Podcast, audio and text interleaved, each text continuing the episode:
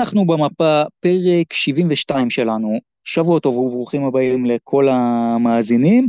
אנחנו היום uh, בפרק uh, אקטואליה, אבל בפרק אקטואליה מיוחד עם דגש על שלב הבתים השני בליגת האלופות שמחכה להפועל ירושלים ולהפועל uh, חולון. אני נייט דרור, תוכלו למצוא אותי כמובן גם בטיימאוט בדף הפייסבוק שלי. והיום איתי כאן נמצא אורח uh, מיוחד, uh, אני קורא לו אדוני ראש העיר שלנו, ראש uh, קהילת הכדורסל, המנהל המייסד, שי גרינברג, מה שלומך? ערב טוב. ערב טוב נייט, מה שלומך? לא הכל בסדר, איך אתם? הכל טוב. טוב, טוב, שמח להיות פה, כיף להיות פה. מעולה, אני גם uh, שמח uh, לארח אותך פה בפודקאסט, ואתה כמובן uh, תלווה אותנו פה לאורך כל הפרק. Uh, וככה נדבר בכלל על כל העניינים אה, האקטואליים, אה, אבל לפני כן בואו נדבר קצת על קהילת הכדורסל, אוטוטו עשר שנים, 22 אלף חברים. כן, עשר שנים ב-31 לינואר, זה לא נתפס בעיניי שאני אומר את זה בכלל, שזה... והשיא עוד לפנינו, רק התחלנו. כיף גדול, יש לי צוות מדהים, לאחרונה עזב אותנו מנהל חשוב לי, יניב, אבל אני, יש לי צוות בנים בזוהר עם זוהר ויונתן צוברי וגל, שאנשים מקסימים מצוינים ומוכשרים. כיף גדול, ובימים שהפייסבוק הוא גובע, הקהילה ממשיכה לגדול, זה לא ברור מאליו, מאיפה התחלנו, שלא היה שום אתר, שום פודקאסט, שום קבוצה, ופתאום נהיינו מעל 22 אלף, לא נתפס, לא נתפס בכלל. לגמרי, ואגב, אה, מי שאוהב כדורסל, ובמקרה אני לא מאמין שיש יותר מדי כאלו, אבל אם אתם עדיין לא בקהילת הכדורסל בפייסבוק, אז זה הזמן שלכם אה, להצטרף לקהילת הכדורסל, אה, להיות חברים בקבוצה, יש שם כל יום המון פוסטים בהמון נושאים, אז אני בטוח שתמצאו את עצמכם שם, ואני גם בהזדמנות הזאת אזמין אתכם להצטרף לקבוצת הוואטסאפ שלנו, כמובן, אתם את זה כבר מכירים, אבל יש פה טוויסט, יש לנו גם אה, טוויטר חדש שפתחתי השבוע, אז אתם מוזמנים אה, להצטרף ולעקוב שם. אגב, חשוב להגיד, חלק מהתכנים שיהיו בטוויטר יהיו ייחודיים רק לשם, זה הרבה פעמים יותר דברים אה, בקטנה, נתונים ככה על הדרך, אז אם אתם אוהבים את התוכן, אתם גם חייבים להיות בטוויטר, חד משמעית.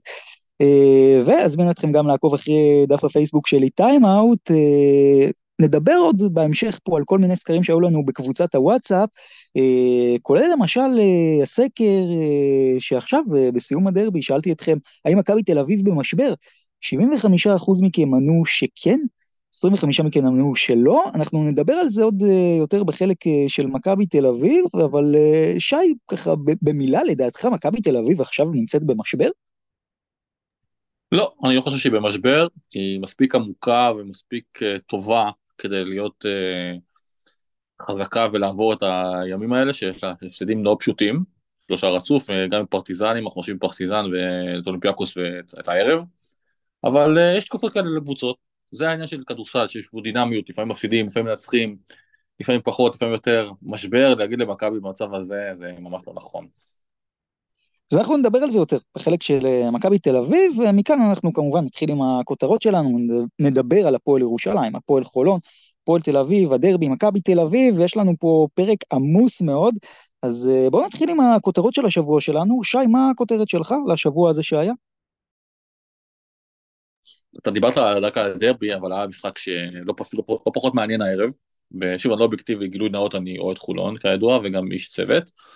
אז uh, הסיפור, הסיפור הגדול מהמשחק הזה, אומנם הפסדנו להרצליה, אבל uh, הסיפור המעניין שלי והכותרת שלי זה ג'סטין סמית, הבחור בן 24, כלה 28 נגד אוסטן, כלה 28 גם הערב נגד הרצליה, אבל מה שיותר גדול בו, ושזה הכותרת, הוא מסר 12 אסיסטים, שזה מבחינתי מדהים בפני עצמו לשחקן בקליבר שלו, שהוא משתפר משבוע לשבוע, וזה כיף כיף לראות את השחקן הזה גדל. וברגע שהוא שפר את הקדש שלו מחצי מרחק הוא מגיע למקומות הכי גבוהים שיכולים להיות, הוא יכול להגיע לשם, ללא ספק. הוא הגיבור שלי השבוע. לגמרי, אגב, גם שלי, ג'סטין סמית שחקן אדיר, מי ששמע את הפרק הקודם שלנו יודע אה, כמה אני וברק פה פרגנו לו על העונה שהוא נותן, ו-12 אסיסטים לשחקן שהיום דה פקטו מתפקד כסנטר זה ממש לא מובן מאליו. הכותרת שלי היא נגמר העונש. למי שלא עוקב במקרה, או שככה לא היה פה בעניינים בשבועות האחרונים, אז זה הזמן אה, לספר לכם שליגת האלופות של פיבה לפני כחמישה שבועות, החליטה להעניש אה, שמונה קבוצות אה, בגלל שהם סיימו ראשונות, אז בגלל שהם סיימו ראשונות, הם הושעו מהמפעל לחמישה שבועות, ככה זה עובד בליגת האלופות. עכשיו, קבלו את זה, הפועל ירושלים לא, לא היה לה על מה לשחק שישה שבועות, מלאגה, שבעה שבועות כבר לא היה לה על מה לשחק, אז זה מה שקרה ב- בליגת האלופות, אבל הנה, נגמר העונש, אנחנו מתחילים, אז בשעה טובה, ושוב, תודה על השיטה. שי, מה דעתך על זה? אני לא חושב שזה עונש, כי ברגע שאתה בתוך המערכת אני אסביר לך. האינטנסיביות הזאת והטיסות האלה כל הזמן, זה נורא קשה, לא פשוט בכלל. אין, חולון סיימו עכשיו לפני. שעה ומשהו משחק, הם כבר בשעה שלוש וחצי נפגשים בהיכל, וטסים בשש וחצי בבוקר למדריד למשחק. אז נכון, זה מבורך לטוס רק באירופה והאינטנסיביות הזאת, אבל לשחקנים ולאנשי מעטפת שיש להם ילדים קטנים, שאתה יודע, זה לא פשוט, רק סיימת המשחק והם קושי בבית, זה לא פשוט בכלל, במיוחד שהקבוצות הישראליות לא מארחות בבית, זה נורא לא פשוט. אז אני קורא לזה השעיה, אני חושב שאתה קצת מגזים, אבל uh, זו דעתי. כן, אני מקבל את דעתך, אני רק חושב שיש פה קצת הבדל, אתה יודע, בין הקבוצות, ה, נקרא לזה, עם הבסיס הכלכלי היותר גדול, נגיד אה, הפועל ירושלים, מלאגה, תנריף, לבין קבוצות באמת עם בסיס כלכלי אולי יותר קטן, אבל אני חושב שלפחות מועדון כמו הפועל ירושלים, נגיד, לא יכול להרשות לעצמו אה, את המצב הזה, שחודש וחצי אין לו משחקים מעוררי עניין, הקהל שלו אה, באירופה, אה, אבל אתה יודע מה, עוד, עוד נדבר על השיטה, יהיה לנו עוד זמן. בוא, בוא נתחיל עם הקבוצה הראשונה שלנו אה, להיום, הפועל ירושלים. לפני שנדבר על הבית והכל ומה מחכה, אה, שי, איך אתה רואה את הפועל ירושלים העונה עד עכשיו, כמובן עם העזיבה של ג'יקיץ', מצב הקבוצה כרגע, מה דעתך? אני לא ראיתי את, את אנדור מספיק וגם את ג'קורי יותר מדי, אבל מה שהבנתי, אנדור היה לו טוב מאוד לשחק ליד אה, הנקינס, ופחות ליד צצה, אני לא יודע איך הם התמודדו ביחד, אבל היה להם יותר. פה פתאום בא שחקן שלדעתי הוא קצת דורך עם הוא עם אותו תפקיד, אז יהיה להם קשה קצת לשחק ביחד לדעתי, וזה יהיה, מוז... יהיה מעניין לראות. וגם לפחות בשלבים האלה, סבבה, הליגה אוטומט, יש מספיק שחקנים שכבר יודעים את הרוטינה בליגה, אז קל להם לשייט אולי בליגה קצת יותר, אבל באירופה יהיה להם יותר קשה, שפתאום יהיה גם, כמו שאמרת, ג'יקה שהוא הוא, הוא, הוא מעל הקבוצה היה, אז פתאום יבוא מישהו אחר שהוא, יהיה לו קצת, אה, לשים את הטביעת אצבע שלו, שבליגה שוב יהיה אולי יותר קל, אבל באירופה שיגיעו השלבים המכריעים, שם הוא יצטרך לתת את ה-say שלו, ושם יש פה קבוצה שלא הוא בנה, אז יהיה לו קצת קשה ומוזר, ונראה איך הוא יעשה את ההתאמות. לקבוצה שהיא שונה, לא לפי מה שהוא רוצה. אולי יש לו שחקן אחד שהוא מכיר, אבל לא, לא מעבר לזה. את למר נראה לי, נכון? הוא, הוא, הוא אימן אותו שנה שעברה. כן, נכון. דרך אגב, דיברת על ג'יקיץ', יצא לך טיפה להכיר אותו, לא? כן, אני, יש לנו היכרות, ליבנו לא מעט במשחקים, והכרנו אותו דרך אה, חבר משותף שלנו. הבן אדם באמת מיוחד, ואני יכול להבין למה התחברו אליו מאוד, הוא באמת, ברגע שהוא נהיה מעל הקבוצה ברמות ה... אוהדים, אז ברגע שכמו שהיה בזמנו עם דאלאס בחולון ועם סטרובלוס במכבי, הם יודעים להגיד את המילים הנכונות לקהל עם המקרה ה-10,000 המפורסם שלו, שם הוא קנה את הקהל והם היו מוכנים ללכת אחריו באש ובמים, פשוט קנה אותם, וחבל שזה הסתיים בצורה כזאת מבחינתם, כי הם באמת אהבו אותו בצורה מדהימה, זה כמו ששוב, כמו שהיה בזמנו עם דאלאס בחולון, הם, הקהל היה... עד עכשיו הם מעריצים אותו ומחכים לו, וחלקם חולמים שהוא יחזור. אז בן אדם מאוד מקסים, וחבל שהוא עזב אותנו, ואני מקבל אותו בקיץ בסרביה, כי אני בקיץ בסרביה.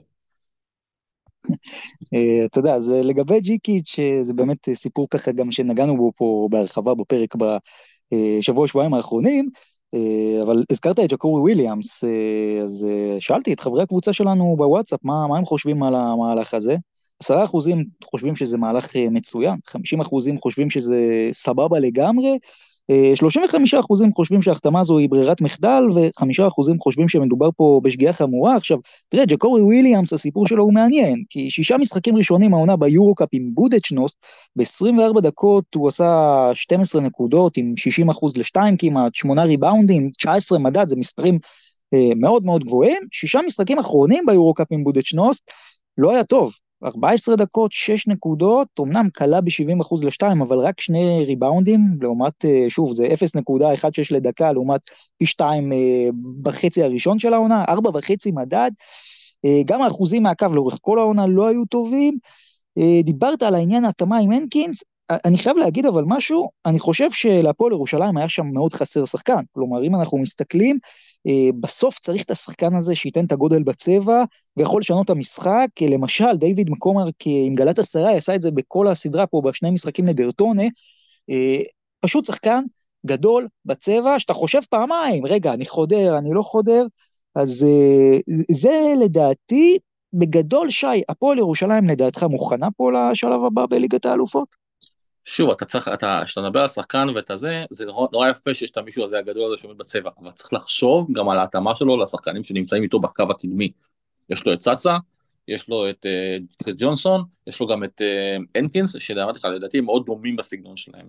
אז קשה, קשה לי מאוד uh, לראות, צריך לראות את השילוב שלהם, כי לפעמים שחקן דומיננטי, אתה לפעמים מביא שחקן שהוא נורא דומה לו, זה יכול להוריד מהדקות ומהביטחון שלו, הוא אומר כאילו אם אני טוב למה הוא מביא מישהו ממש דומה לי, למה לא מישהו שונה, ומה שהבנתי הדור היה קצת שונה, לכן הוא משחק הרבה פעמים עם הנקינס, השאלה אם הוא יכול לשחק עם, עם הנקינס או במקומו, עם ג'קורי, זה, זה המבחן הגדול שיש שם שם, ולגבי מוכנה או לא, אני לא יודע להגיד לך, כי שוב, הם, לא יודע כמה הם שיחקו בהרכב מלא כולם ביחד, בחוד, מאז שאמרת, ההשעיה לכאורה שאמרת, צריך לראות את זה בהרכב מלא הזה, כי קבוצה מלאה, שצריכה לדעת את המוכנות שלה, שהיא צריכה לשחק בהרכב מלא בפחות שתיים שלושה משחקים, אם זה בליגה, אם זה היה איזה משחקי אימון אולי בין לבין, בין לבין שהיה להם אפשרות, או לא, לא יודע אם היה להם אפשרות כזאת בכלל כי היה ליגה, אבל זה המבחנים, כי הם אף פעם לא שיחקו בהרכב שכולם היו שם, כולם היו, בגלל שיש יותר זרים אז קשה, נכון, אבל זה, זה, פה, פה, פה אתה בוחן קבוצה, לדעתי.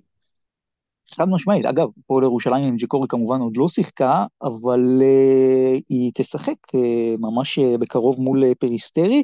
לפני שנגיע אולי למשחק הזה, בואו נתחיל לדבר על הבית שלה בליגת האלופות. Uh, בית uh, שכולל את תנריף, קרשיאקה ופריסטרי. בואו ככה נתחיל לדבר קבוצה-קבוצה, לנתח מה יש שם.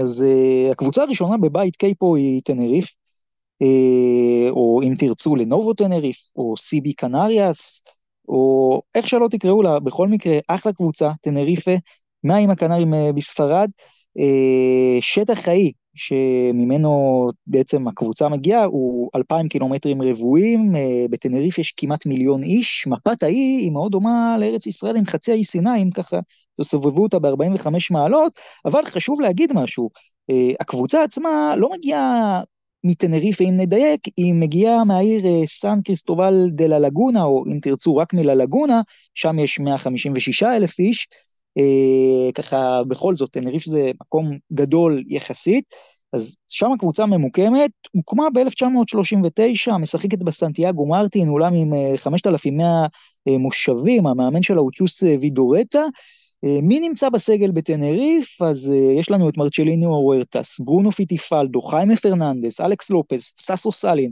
אלג'ין קוק, דושן ריסטיץ', טים אברומייטיס, ארון דורנקאמפ, אדגר ויסדו, אילימן דיופ, אה, פרן גרה, גיאורגי שרמדיני, והטוויסט הגדול פה זה קייל גיא, החתמה יחסית חדשה של טנריף. שי, אני רוצה לקחת אותך לכמה מילים שרשמתי עליהם בתחילת עונה, מעניינת אותי מה דעתך. אז אני רשמתי ככה על טנריף אה, בפריוויו שלי לתחילת העונה. גיל הוא רק מספר, לא בטוח. טנריף מציגה את הקבוצה המבוגרת והמנוסה ביותר בליגת האלופות, עם גיל ממוצע של 33, זה כמובן היה לפני שקייל גיא אה, הצטרף, וכמעט ללא שחקנים מתחת לגיל 30. הקבוצה אמנם שומרת על המשכיות כמעט מלאה, אלא שעושה רושם שהשושלת המפוארת של טנריף מתחילה להיות על ידי הדלק האחרונים שלה, ולא בטוח שהם יספיקו לכל העונה. מדובר כאן בהימור של המשכיות ואיכות, וניסיון מול עייפות החומר של שחקנים שהם מעבר לשיאם, זה יכול להסתיים כל הדרך בריקוד אחרון אל התואר, אבל גם יכול להסתיים בהתרסקות מוחלטת. אז איך אתה רואה את הנריף? אני חייב לספר קודם כל, אה, לפני כמה שנים שהם שיחקו בחולון עם חולון באותו בית, נסעתי עם חולון תנריף, מקום מדהים. היינו שם עם הקנרים במקום באמת, זה על גבול מרוקו שם מאוד קרוב, פורטוגל, מרוקו מאוד קרוב.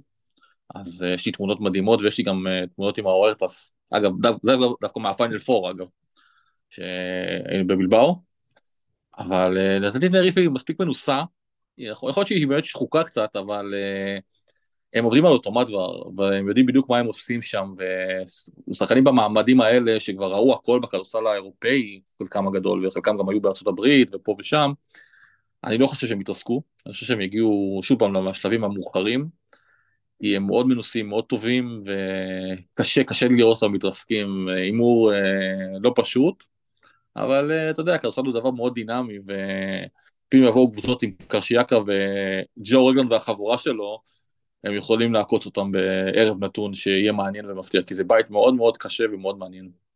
זהו, אז אני אגיד לך מה אני חושב על תנריף, אני חושב שהתחזית דווקא אולי שהם כן אה, יתחילו לא טוב, התגשמה אפילו יותר מדי אה, בגדול בתחילת העונה, אבל הם, הם התאוששו, הם התאוששו מאז, אני חושב שקייל גיא זה שחקן שיכול לשנות פה את התמונה, זה בדיוק מה שהיה חסר לקבוצה הזאת, שהיא גם ככה עם רוטציה מאוד מאוד ארוכה וכדורסל ספרדי מאוד מאוד אינטנסיבי, היה חסר פה קצת את הרגליים הטריות, אה, גם את הכישרון בקו האחורי, אה, כמובן לא שאמורה להיות חצי טענה להוארטס ופיטיפאלדו וכל החבר'ה שם ולחיימה פרננדס, אבל בכל זאת זה, זה עוד איזה killer שעכשיו נכנס, וקייל גיא בבדלונה בעונה הקודמת, בפלייאוף, עשה באמת מספרים מדהימים ובכלל שיחק עם, אתה יודע, כדורסל ב, ביכולת הכי גבוהה שיש ויכולה להיות לשחקן באירופה ברמות האלה. Uh, עכשיו, uh, אני חושב, אם אנחנו רגע מסתכלים על הקבוצה הזאת, אתה יודע, ומנתחים מה היא עשתה, אז היא בסך הכל בסדר עכשיו, והיא מגיעה לליגת האלופות במצב יחסית טוב. כאילו, אתה יודע, היא עם 10-9 חיובי בספרד, במקום השביעי, אה, בבית אה, הראשון בליגת האלופות היא סיימה ראשונה עם ארבעה ניצחונות מתוך שישה משחקים אה, מול שולט דרושפקה וריגה, ודרך אגב, המשחק האחרון מול דרושפקה היא קלעה שם, באמת הייתה בערב שלשות מדהים, איזה 17 שלשות היא קלעה שם, והוכיחה שלגמרי יש לה את זה עדיין, אם מישהו טעה. אני חושב שאתה יודע, גם אם אנחנו מסתכלים על המדדים האחרים, למשל יעילות התקפית, היא שנייה בטבעה במפעל. עם 117 נקודות כמעט על כל 100 פוזיישנים, היא קבוצת האסיסטים הכי טובה במפעל, המון איי-קיו כדורסל, 30 וחצי אסיסטים לכל 100 פוזיישנים, שלשות, דיברנו גם, 17 אה, שלשות לכל 100 פוזיישנים התקפיים, זה אומר שהיא קולעת אה, שלשה בכל 6 התקפות שלה, זה, זה נתון מטורף, עם 40 אחוז לשלוש, זה מקום שלישי במפעל, ואני חושב שהם בכיוון טוב, אני חושב שהם בכיוון טוב, אני חושב שהם בוודאי כרגע אחת מהקבוצות החזקות ב- בליגת האלופות, שי, יש לך עוד נקודות על תנריף, משהו אולי ששווה לשים לב, גם כשמדברים, אתה יודע, בפרספקטיבה של הפועל ירושלים? אני חושב שפשוט, לא, לא, כמו שאמרת, לא צריך לזלזל בהם לרגע, כי הם באמת קבוצה מאוד מנוסה. אני לא רואה מי מזלזל בה, אבל עדיין צריך לחשוב על זה, כי גם כמו שהם מנוסה וגרדיים כבדות ומבוגרים וזה, הם יודעים, מה שאמרתי קודם, הם פשוט יודעים לעשות את העבודה בעיניים עצומות, וכל אחד יודע בתפקיד שלו בקבוצה, שהיררכיה מאוד ברורה שם, זה שמצרפים כל פעם שחקנים חדשים זה יפה ונחמד, אבל יש שם את עדיין שרמדיני, סאלין ואוהדת דופקים את הדברים שלהם, ויהיה מאוד מאוד קשה לזעזע אותם. כן, אבל אני אגב עוד אגיע בעניין הזה לשרמדיני ולגבוהים של טנריף, כי לדעתי זה פה מתחבר לכל הקבוצות. אני רק אגיד שטנריף והפועל ירושלים כבר אה, נפגשו שלוש פעמים אה, בהיסטוריה, אה, בעצם ברבע הגמר ב-2019, אה, ירושלים לקחה את המשחק הראשון, תנריף את השני, אבל זה היה משחק על הפרשים, אז בסופו של דבר תנריף עלתה, כי הפועל ירושלים ניצחה בשתיים במשחק הראשון וב-17 תנריף ניצחה במשחק השני, ואיך לא, חצי הגמר uh, בעונה הקודמת. uh, זה כמובן, כולנו זוכרים איך זה נגמר, הפועל ירושלים מאוד תרצה שהוא יסתיים ככה עוד פעם. עוד קבוצה שהפועל ירושלים מכירה לא רע, קרשיאקה, קרשיאקה שמגיעה מהעיר איזמיר בטורקיה, עיר של אה, ארבע וחצי מיליון איש, הקבוצה הוקמה ב-1966, הקבוצה גם משחקת אה, בקרשיאקה ארנה, או אם תרצו את השם המלא, היכל הספורט אה, מוסטפא אטאטורק קרשיאקה, עם 6,500 מושבים. מי שמאמן אותה זה אופוק סריצ'ה, ובסגל של קרשיאקה תמצאו שמות מאוד מעניינים, קנן סיפאי, אריק מקולום, ג'יילון בראון, דארן היליארד, כולנו מכירים, תומאס אקיאזילי, אה, ארגי טירפנצ'י, קיליאן מרטין, ויטו בראון, פורקן חלטלי, אה, מרט קלפ ודניס קילצ'ילי. אה, מקום רביעי בטורקיה, 11-5 חיובי, אבל בליגת האלופות העונה יחסית מאכזבת, אני חייב לומר. היא סיימה שנייה בבית של שטרסבורג, אולדנבורג ואוסטנט, מאזן 3-3. ועלתה פה ממש בפוזיישנים האחרונים, אחרי סדרה מאוד צמודה מול בראוגן, אה, שהיא ניצחה בשתיים אחת. אגב, הסיפור של הקבוצה הזו הוא מאוד פשוט, היא ניצחה את כל המשחקים בבית, הפסידה את כל המשחקים בחוץ. אה, שי, מה, מה אתה חושב על הקבוצה הזאת? אני חושב, אה, טיב המאמן, סאריץ', שהוא מאמן מאוד ותיק, והוא היה שחקן גם מצוין, הוא, אם יכולים להפתיע, כי יש שם קבוצה מאוד מאוד מעניינת, עם שחקנים שלא מצפים מהם, כמו שאמרת, שהם לא הרשימו כל כך עד עכשיו, ולא מצפים מהם, ודווקא כשקבוצה שלא מצפים ממנה, היא תבוא מאחורה כמו סוס שחור, ויכולה להפתיע במגרש שלה שהיא לא מפסידה בו, כמו שאמרת, ולעשות הרבה צרות לכל הקבוצות. כי זה מגרש שהוא סופג ניצחונות, אני זוכר שחורון ניצחו שם מעלה מאוד קשה שם עם הטעות המפורסמת, שבסוף מגיע כמה מהאנשים שדרכו שם עם הטכנית. יש שם מאוד מאוד מעניין, מאוד מאוד מעניין לדעתי, הם יכולים להפתיע ולעשות הרבה צרות. כן, דרך אגב, פה בעניין של הפועל ירושלים, זה, אתה יודע, יכול להיות איזה משהו שיכריע, כי עד כמה שאני יודע, המשחק הזה לא אמור להתקיים בטורקיה עכשיו, עם כל המצב שיש, ואתה יודע מה, אה, אני לא בטוח שקרשיאקה יוותרו על זה כל כך מהר, לא בטוח שקרשיאקה יוותרו על הדבר הזה.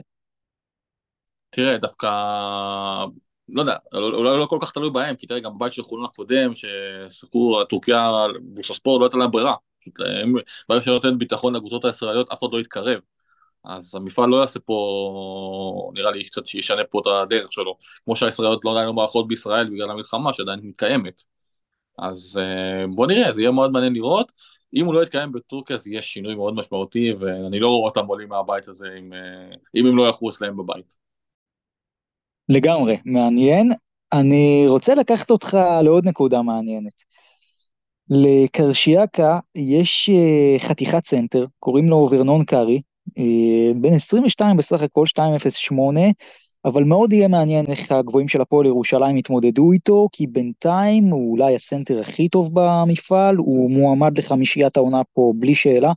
18 נקודות, 65 אחוז לשתיים, אה, כמעט 70 אחוז מהקו, 7 אה, ריבאונדים, שני אסיסטים, שני חסימות, 23 אה, מדד ב-28 דקות בממוצע. אגב, הנתון המפלצתי של 23 מדד בממוצע מכתיר אותו כרגע למלך המדד של המפעל. אחריו נמצא ג'וש קרלטון עם 22 מדד שהגיע רק לפני חודש לדרוש הפקה. גם לו לא יש סיפור מעניין, במקום השלישי אוסטין ווילי מטופש, כולם סנטרים אגב. שי, איך הפועל ירושלים אה, צריכה להתמודד מול סנטרים מסיביים, בינתיים זה לא כזה היה לה קל. כן, במיוחד שאין לה, שוב, אני לא יודע איך אה, ג'קורי כמה הוא סוס במובנים מונחים של כדורסל, אבל אה, זה המבחן שלו כנראה, כי הנקינס ו... צאצה פחות יכולו להתמודד איתו, אולי קריס ג'ונסון ייתן לו טיפול מיוחד, שקריס יכול לשמור על שחקנים מאוד חזקים ומאוד אינטנסיביים, אז יהיה מעניין, יהיה באמת מעניין לראות את זה. אני דווקא הייתי נותן את הציבות הזה לקריס, יותר מאשר לג'קורי, שקריס יודע באמת לתת גוף לכל שחקן, בכל size, וזה התפקיד שלו למגרש, המחסל, אתה יודע, זו, זו דעתי. השאלה אבל, אתה יודע, אנחנו מסתכלים קרשיאקה, אז גם עם כל הכבוד אה, לסנטרים ולקו הקדמי, יש שם אריק מקולום, ג'יילון בראון ודריאן היליארד. כלומר, האם אנחנו צריכים פה יותר לחשוש מהקו הקדמי, או אולי דווקא מהקו האחורי, שכמו שעכשיו אמרתי, אתה יודע, זה, אי אפשר לזלזל בשחקנים שעכשיו אמרתי, לא במקולום ובטח לא באיליארד ובראון. הכל תלוי גם, אה, שוב, בכל הכבוד לשני הצדדים, באמת כמו שאמרנו קודם, איך שהם, איפה שהם יערכו.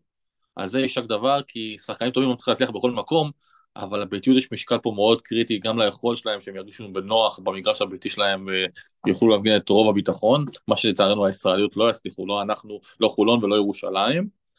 אז יהיה באמת מבחן גדול ומעניין. אני נותן קו לקו האחורי, כמו שציינת, שהוא באמת נשמע מפתה ומעניין וגם קצת מנוסה, אבל uh, יהיה באמת מעניין לראות איך הסוגיות האלה יתמשו לאורך זמן במפעל. כן, ואתה יודע, בואו בסוף, אם אנחנו ככה הולכים פה גם למדדים היותר קבוצתיים, מדובר פה בהתקפה השלישית אה, בטבעה במפעל הזה. לקרשיאקה יש אופנסיב רייטינג של 116 וחצי, היא מדורגת גם 3 באחוזים מהשדה עם 57 אחוז, היא בנויה על משחק מאוד קבוצתי, 70 אחוז מהסלי שדה שלה מגיעים מהסיסטים, זה הרבה מאוד. היא אה, אגב דומה להפועל ירושלים בקטע של הקצב, היא לא משחקת כל כך מהר, ובסוף בקטע של יעילות התקפית אה, פר אה, מספר פוזיישנים, אז אם אנחנו מסתכלים, נגיד הפועל ירושלים משחקת רק ב... אתה יודע, 72 פוזיישנים, קרשיאקה 71. הבעיה של קרשיאקה היא הגנה, הגנה של הטורקים לא ממש טובה. הם סופגים 114 נקודות בממוצע ל-100 פוזיישנים, זה שם אותם במקום המאוד לא מחמיא וה-24 במפעל. אני רוצה לטעון שאם הפועל ירושלים תדע אה, לחסל את הקבוצה הזאת, כלומר בהגנה שלה ואת ההתקפה שלה, ולעצור את השטף שלה ואת האסיסטים, גם של מקולום, גם של בראון, לעשות איזה ניתוק בשרשרת הזאת בין הגרדים לגבוהים, החיים שלה יהיו הרבה יותר יפים. אה, דרך אגב, אתה יודע, בפינה ההיסטורית שלנו, אז אה, יש לנו ארבע מפגשים בין הקבוצות, פעמיים ביורו-קאפ של 2013-2014, אה, פעמיים בליגת האלופות של 2021-2022 עם בונזי קולסון, מי שזוכר, עסק די שוויוני, כל קבוצה ניצחה פעם בבית, פעם בחוץ בכל שנה, המאזן הוא 2-2. אז זה בגדול לגבי קרשיאקה. צריך גם לראות גם מה יהיה הסגנון של הפועל ירושלים, המאמן החדש. זה מאוד נכון. חשוב.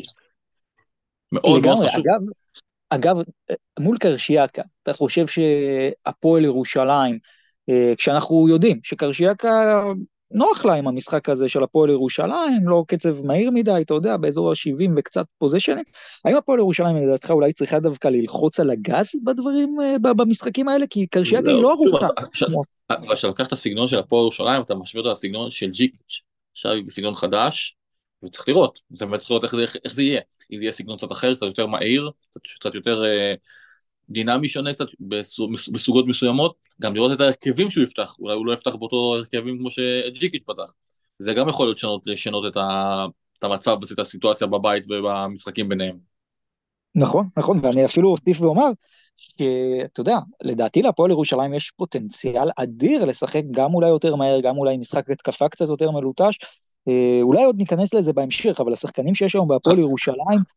הכל שאלה של כאילו איך הם, איך הם, איך הם יתאימו את עצמם לסגנון, כי זו קבוצה שנבנתה למאמן מסוים בצלמו ובסגנונו ובהשראתו.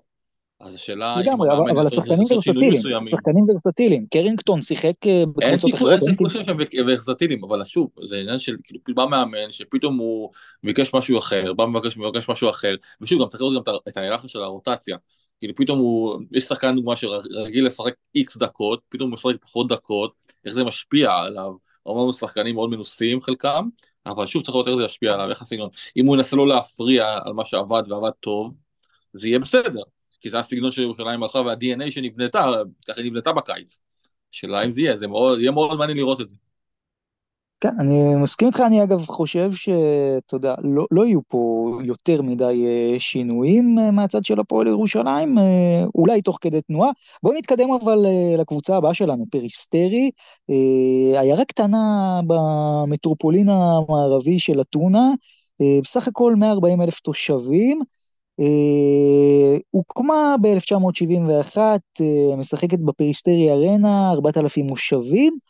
אה, זו, זו הקבוצה הזו ככה של העיירה, מי שמאמן אותה זה מי אם לא וסיליס ספנוליס, אגדת היורוליג.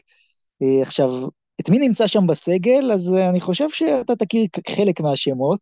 אה, ג'ו רגלנד, ג'רמיין לאב, אגב שניהם אקסים של הפועל חולון, אלייז'ה מיטרולונג, אח של נזמי מילאנו, נייט רנפרו, לאוניד קצלקיס, סטיליאנוס פוליאניטיס, אה, אבנגליס זורוגיס, קני וויליאמס, ולא המכשף, אלא זה שהיה בעונה הקודמת באייק אתונה, וגם וסיליס קסנטופולוס, גם הוא היה בעונה הקודמת באייק אתונה, נמניה דנגוביץ', שהיה שנים בכוכב האדום ובפרטיזן בלגרד, טרוור תומפסון, אגב, קראתי בכמה מקומות שרשמו שג'יילן הנדס משחק שם, אה, תאורטית הבחור רשום, גם אמור לקבל מהם אה, כסף לחשבון הבנק, אבל, אבל הוא פצוע, הוא לא משחק מתחילת דצמבר. אני לא יודע מתי הוא יחזור ואם הוא יחזור, אבל אה, צריך לקחת את זה בחשבון, כי זה עדיין לא הופך את אה, פריסטרי לפחות אה, טובה מצד אחד, מצד שני הוא לא שם. למה אני אומר שזה לא הופך אותה אגב לפחות טובה? כי מרגע שאנז נפצע, אז מי שמשחק שם זה ג'רמיין לאב, שי שאתה מן הסתם מכיר אותו מחולון, אה, ומאז פריסטרי עם 7 מ-8 במשחקים שלה. אז בוא, בוא רגע, לפני שנדבר על אה, מה שהם, אה, אתה יודע, עשו, בוא נדבר טיפה על רגלנד וג'רמין להב וחבר'ה שאתה מכיר מצוין. ג'רמן להב הוא בתקופת הקורונה שהייתה לנו את הקבוצה הלא נחמדה שיש ראשון המעטה שנבנתה טלאים על טלאים רק כדי להעביר את הפלייאוף הוא היה השחקן המפתיע והטוב אני מאוד אהבתי אותו, היה מאוד נחמד ומאוד uh, אינטנסיבי, עשה עבודה יפה, והוא העלה גם את המספרים שלו לאחרונה, שהוא מדהים. על ג'ו רוגלנד באמת, כאילו, אין הרבה מה להגיד מעבר לזה שזה השלבים שהוא פשוט מעלה הילוך. כי אתה רואה את ההבדל ב, ב-level שלו, ראית מה הוא עשה בסדרה נגד ריטרס, הוא פשוט העלה את הרמה שלו במשחקים האחרים, וזה פשוט משמעותי אצלו, שהוא פשוט בא לתת עבודה ויודע לעשות את, ה, את, את השינוי פאזה הזאת, מעד עכשיו העברתי את הזמן, יאללה, ישחקו הילדים, ועכשיו המשחק של הגברים מתחיל, והוא יודע, הוא יודע מתי להופיע, הוא יודע, אני ראיתי את זה מקרוב, שתושבי הארנה ראו את זה מקרוב גם בשנת האליפות שלנו. לגמרי, לגמרי. אגב, שוב, רק נזכיר גם מה שאמרנו בפרק הקודם, 32 דקות uh, בסדרה מול ריטס, 21 נקודות, 12 וחצי אסיסטים בממוצע למשחק, 30 מדד בממוצע, פלוס 26 במצטבר. אגב, ג'ו רגלנד מוביל את המפעל הזה באסיסטים uh, באופן כמותי, 75, uh, גם בממוצע 9.3 למשחק. הכי מרשים, הוא עם uh, 16 וחצי אסיסטים ל-100 פוזיישנים בהתקפה. כלומר, כל התקפה שישית של פריסטרי מסתיימת עם אסיסט של ג'ו רגלנד. עכשיו, עוד פעם, אה, אנחנו מגיעים פה לקבוצה אה, שיש לה גבוה חזק שיכול לעשות הרבה צרות. דיברנו על ורנון קארי בקרשיאקה, שרמדיני ו- וכל החבר'ה שם בטנריף לא צריך להזכיר, פה יש את טרבור תומפסון, אה, בין 29, 2, 13, העונה 12 וחצי נקודות בממוצע למשחק עם 60 אחוז ל-2, 8 ריבאונדים, 15 אה, מדד, המדהים הוא שהוא עושה את זה ב-19 דקות בלבד, שיש לו את ה usage הכי גבוה בקבוצה עם 26.2, ובאופן כללי, אתה יודע, פריסטרי, כשאנחנו מסתכלים עליה העונה, אז היא מקום שלישי ביוון, 9-6 אה, חיובי, אה, בעצם הקבוצה אולי הכי טובה אחרי פנאתינייקוס ואולימפיאקוס, אה, כרגע לפחות בטבלה, עוד נגיע לזה עם אייק, כי יש פה, יש פה עניינים מתעתעים. בליגת האלופות היא סיימה במקום השלישי, בשלב הבתים הראשון, ב-3-3 בבית תה עם מלאגה, למאן ופלאקו. על הסדרה כמובן אין צורך לדבר מה שהיא עשתה מול ריטס. השאלה, שי, אתה יודע, הקבוצה הזאת היא קצת חידה, כי אני חושב שהרבה מאוד תלוי ביכולת שלהם. האם הם יכולים להיות פה תחרותיים בבית הזה? אני חושב שאמרתי לך, כמו שאמרתי קודם, ברגע שג'ו נכנס לאינטנסיביות הזאת, אתם תראו רמה אחרת, וברגע שיש לו סנטר שיודע לעשות איתו את ה pick and roll, ויודע לסיים, ג'ו ימצא אותו. ג'ו ימצא אותו, תמיד אני ראיתי באימונים בחולון, ג'ו אמר לי, הוא תמיד הסביר לי, שחקן ילך לאן שאני מכוון אותו, הכדור יגיע. רק תקשיב, וזה מה שמיוחד לג'ו, כי גם ג'ו יודע לפרוט את השחקנים שאיתם הוא יכול לשחק. וזה שאני חושב שיש לו חלק משמעותי בהבאת גבוהים לקבוצות לשחקנים מסוימים, שהוא יודע שיש לו תיאום טוב איתם, שהוא יודע שהם יוכלו לעבוד איתו כמו שצריך, וזה המפתח להכל בידיים של ג'ו, שברגע שהוא ידע להפעיל את הגבוהים וידע לשחרר את עצמו לשלשות המדהימות שלו, אה, זה יהיה, בעיקר, בעיקר תלוי בו, זה הרמה הגבוהה שלו.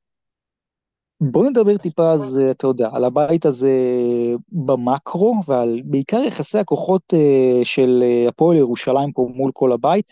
אז עוד פעם, הרבה יקום ויפול פה לדעתי על היכולת אה, של הקו הקדמי, במיוחד של הנקינס להתמודד מול הסנטרים האחרים.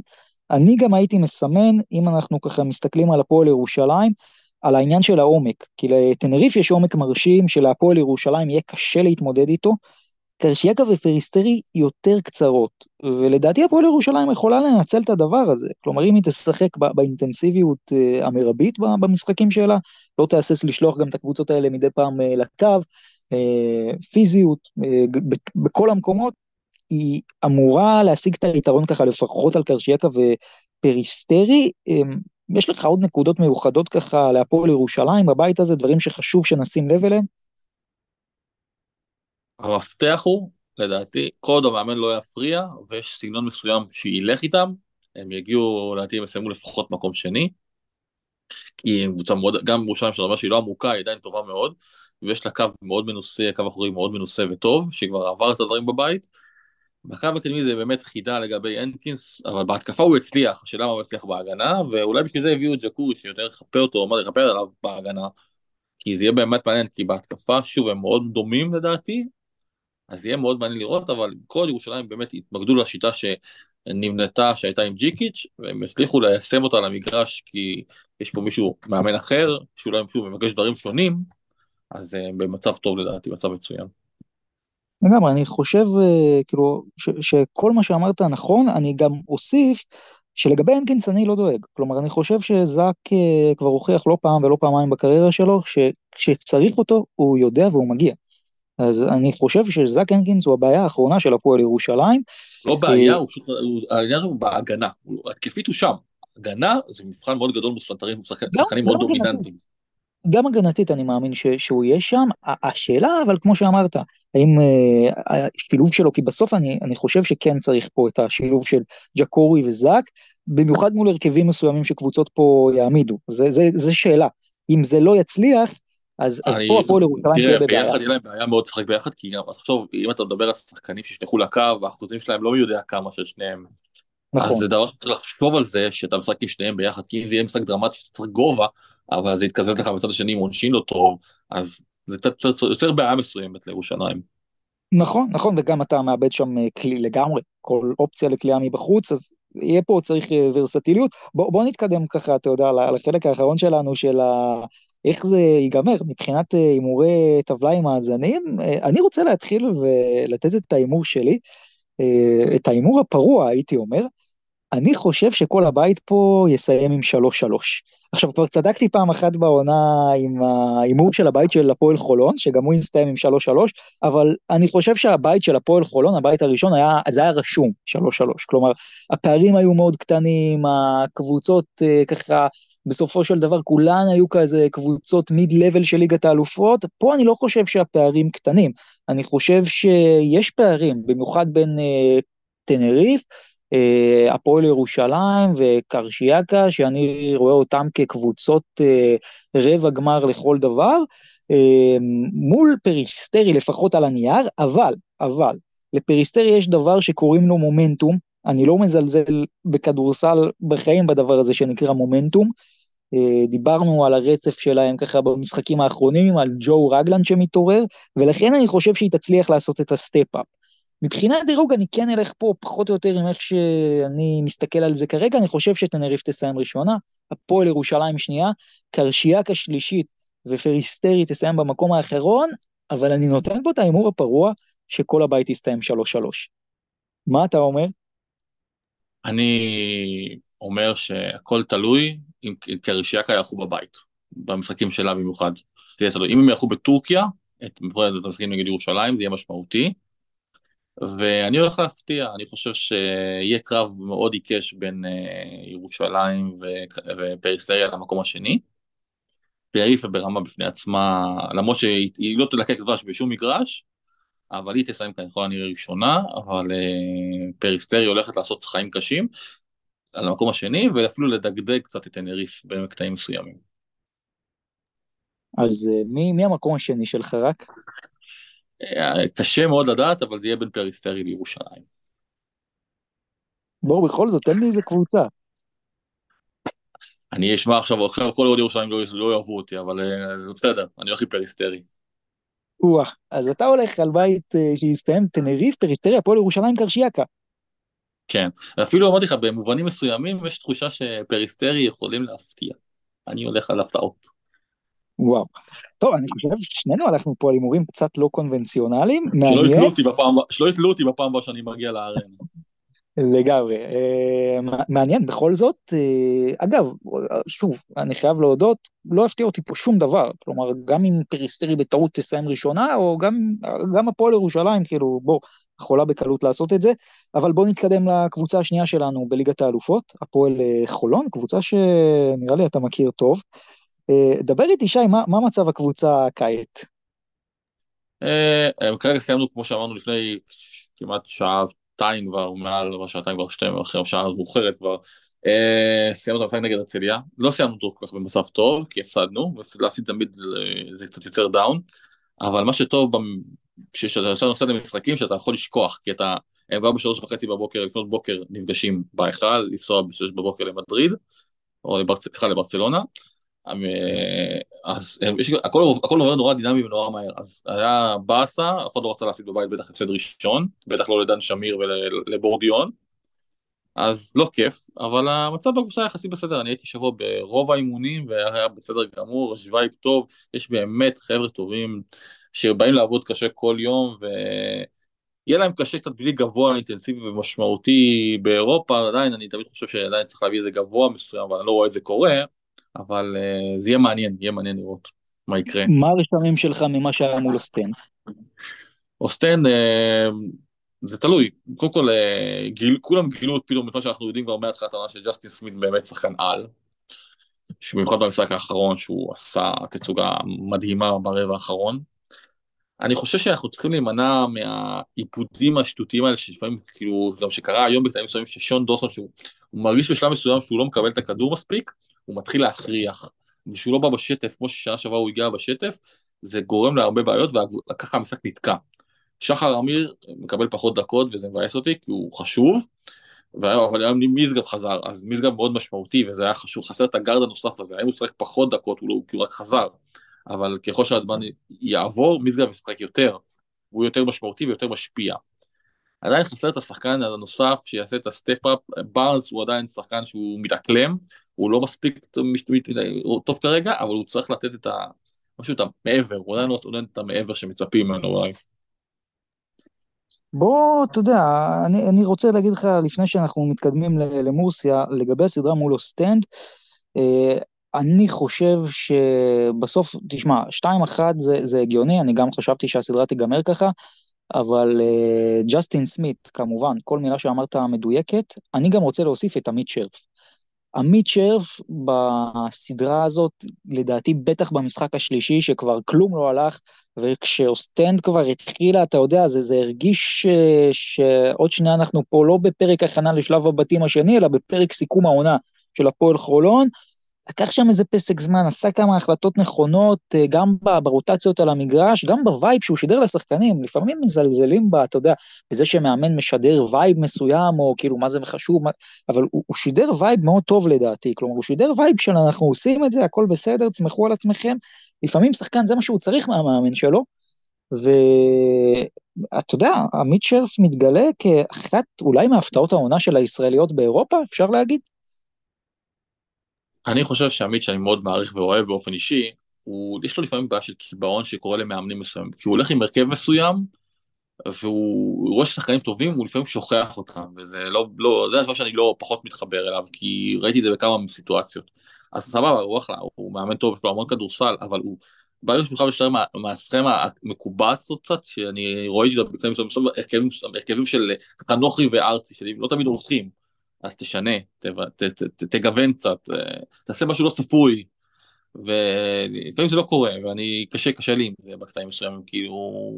אבל שוב, עמית הוא בן אדם מאוד רגוע מטבעו, ולכן זה נורא מתחבר, לשחקנים נורא מתחברים אליו, אז לכן הסיכוי, שמה, ש... שאמרת הוא מאוד מדויק, לדעתי. מעניין, אז בואו בוא נדבר קצת על הבית שמחכה להפועל חולון, בית אל. אה, נתחיל מהקבוצה שאתה יודע, אה, בואו עוד מעט נגיד אם הכי טובה או לא, אבל נתחיל עם אה, יוקה מורסיה.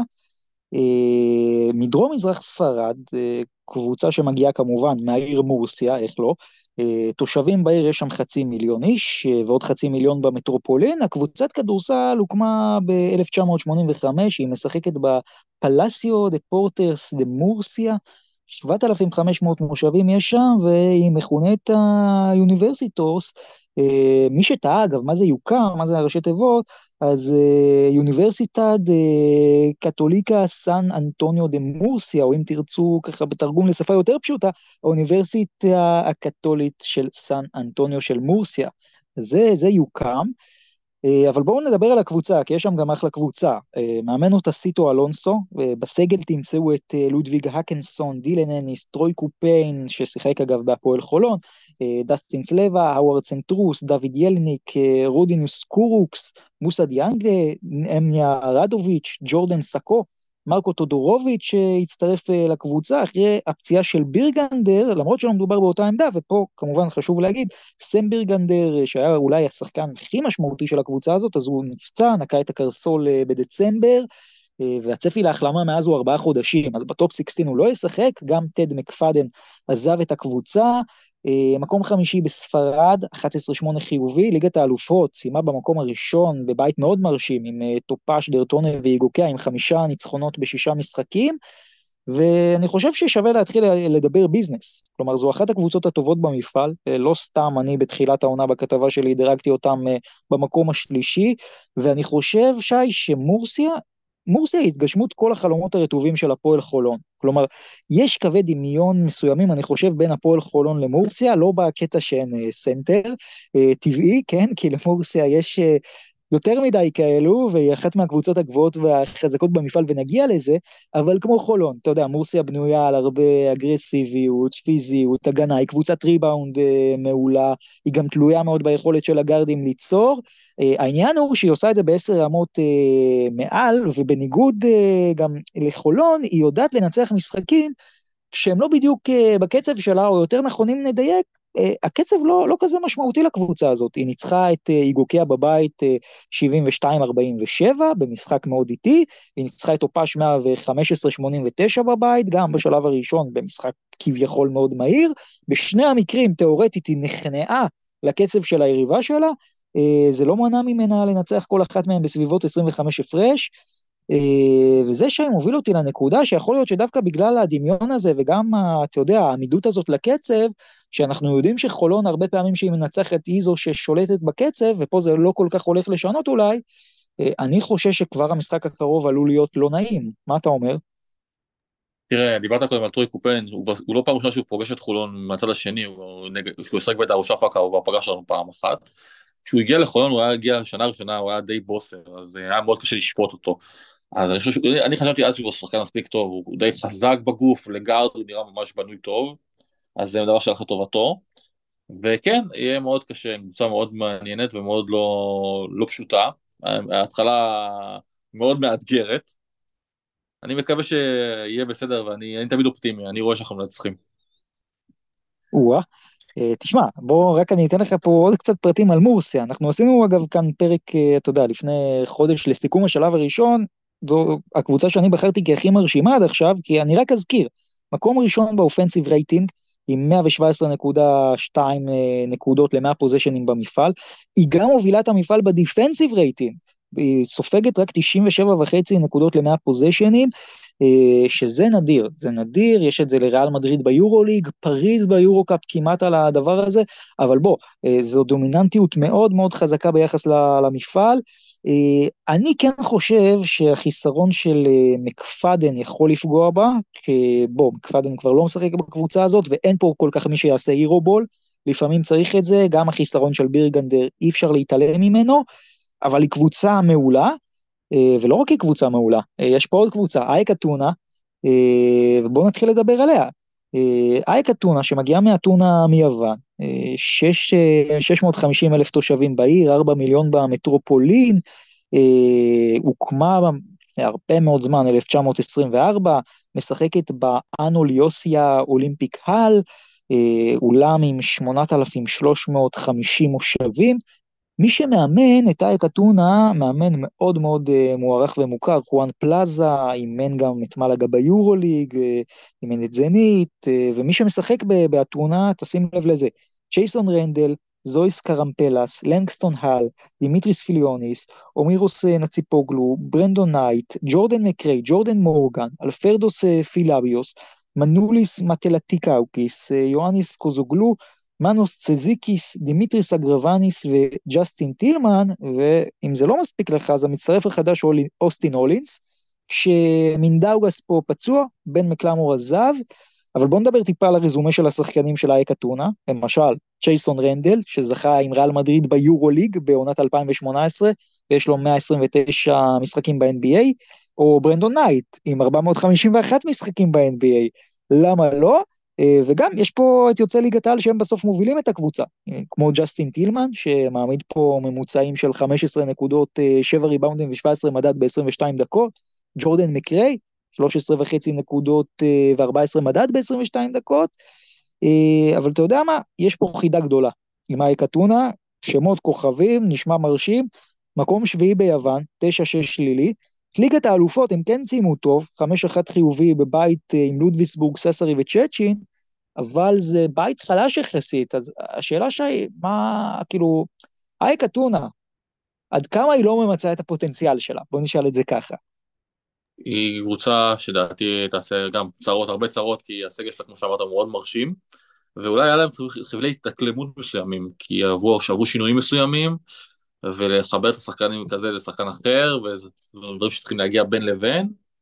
אני דווקא רואה אותם עושים הרבה צרות, במיוחד, שוב, למרות שעקב תקדים ירושלים הם קיבלו מגרש ביתי עם 20% צופים, לעומת מה שהיה צריך להיות, כי הבנתי שהם מאחרים פחות בגלל הבלאגן שהיה שנה שעברה, אז אולי יצאה טובה, אז הכל עניין שבדרייב שהם גם יקבלו מהקהל, זה מאוד ישפיע על הקבוצה הזאת שניזונה ממנו, והוא קהל מאוד אינטנסיבי ומאוד אה, חם, גם תרתי משמע, אנחנו יודעים את זה כבר. כן, חד אה, משמעית. אה, אבל אתה יודע מה, כש, כשמסתכלים על אייק אתונה, אה, ואם אנחנו רגע מסתכלים רק על הנתונים, למרות שעוד פעם, הנתונים צריך לקחת אותם בערבון מוגבל, כי אתה יודע, פה כל קבוצה שיחקה מול קבוצות אחרות, חלקן מאוד חלשות, חלקן מאוד חזקות. אייק בסך הכל, אתה יודע, יש לה offensive rating מקום שביעי במפעל, defensive rating מקום חמישי, אז היא כן אולי משייכת את עצמה לצמרת, אבל אני חושב שבסופו של דבר, גם מה שמאוד חשוב בקבוצה הזאת, אה, כשאנחנו גם מדברים בהקשר של הפועל חולון, זו, זה היכולת שלה בעצם לשלוט בקצב של המשחק. אם דיברנו על מורסיה, שמורסיה, תכל'ס זה לא כזה משנה, פה זה כן משנה. אייק אתונה תצטרך לשחק מהר, היא תצטרך לשחק אה, מול הפועל חולון אה, כדורסל, אתה יודע, של משחק ריצה מצד לצד, לשפר את העניין של השלשות שלה, ואני לא חושב שהיא יכולה להרשות לעצמה להיגרר פה לאיזה, אתה יודע, משחק מאוד פיזי עם חולון, כי אולי דווקא שם חולון uh, תוכל uh, לפחות uh, להיות במשחק. אתה יודע, אם אנחנו מסתכלים על המשחקים שלה. יש לך עוד נקודות על אייק או שניסע לפרומיטאס? ניסע לפרומיטאס. בוא ניסע לפרומיטאס, או יותר נכון לפטרה או לפטרס, איך שאתה רוצה לקרוא לה. דרום מערב יוון, בירת מחוז מערב יוון, על 200 אלף אה, תושבים בעיר, 200 אלף במטרופולין. העיר התאומה של לימסול בקפריסין וסנט אטיין בצרפת, המועדון הוקם ב-1986, היא משחקת בדימיטריס טופלוס ארנה, 4,200 תושבים. מאמן אותה, מושבים, מאמן אותה איליאס פאפה תיאודורו, כשבקבוצה שלו יש את אה, אנטוני קאון, אנטוניוס קוניאריס, אנטרל, ג'ורג' פפס, ננוס בזינס, ניקוס פלוטס, ניקוס וסילאו, קריס קופי, דשון סטפנס, ג'יים איקניוניק, ליאון קריסטיקופולוס, אנטוניוס קריאנידיס, קבוצה מעניינת מאוד, מקום רביעי ביוון, 6-9 חיובי, ליגת אלופות היא סיימה במקום השלישי בבית די חלש אגב, שכלל את דיז'ון ריטאס ואופאבה, ניצחה את למאן 2-0 בסדרת ה play-in, משחקים די משכנעים. שי, מה אתה חושב על הקבוצה הזאת? אה, עד כה לא ממש הרשימה יותר מדי, כמו שאמרת בבתים, אבל בליגה היא מאוד טובה, ובליגה מאוד קשה.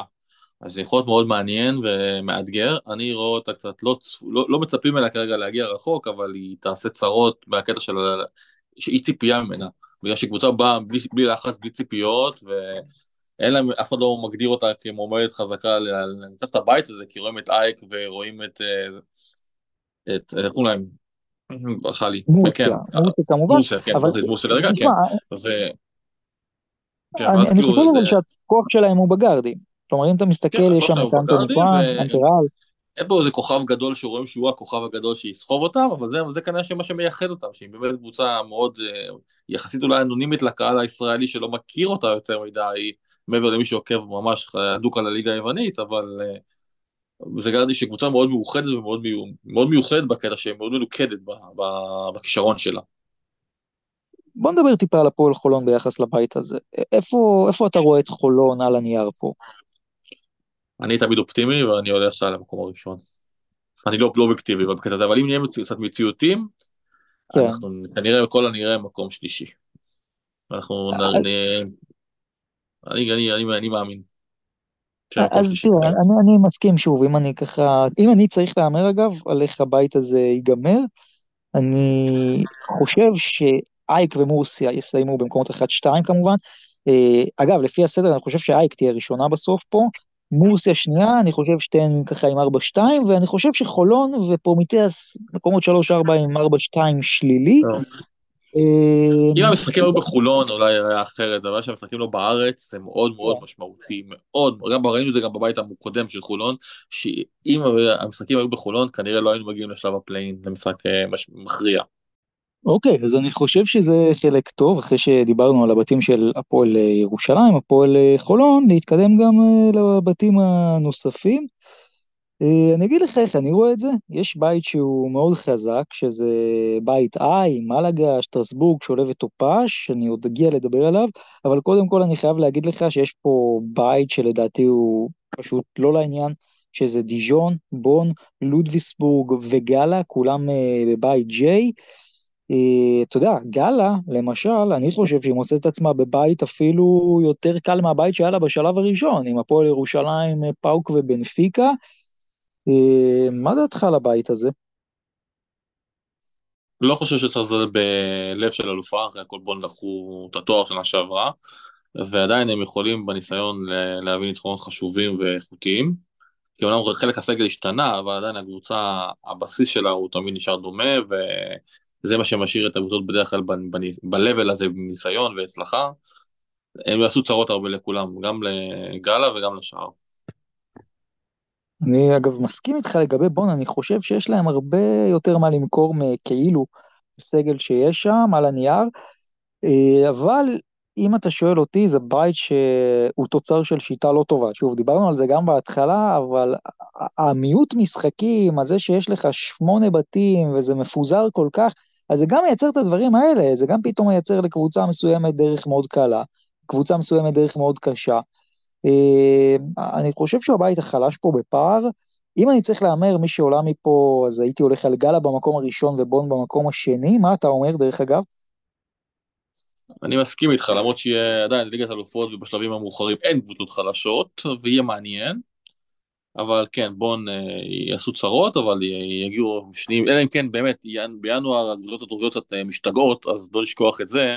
וגד עשרה לא צפויים, פתאום יכולים להיות, אה, פתאום למכור חלק מהקבוצות, לא לשלם לשחקנים מסוימים, וזה יכול להיות מאוד מעניין שם. אז לא צפוי לגמרי.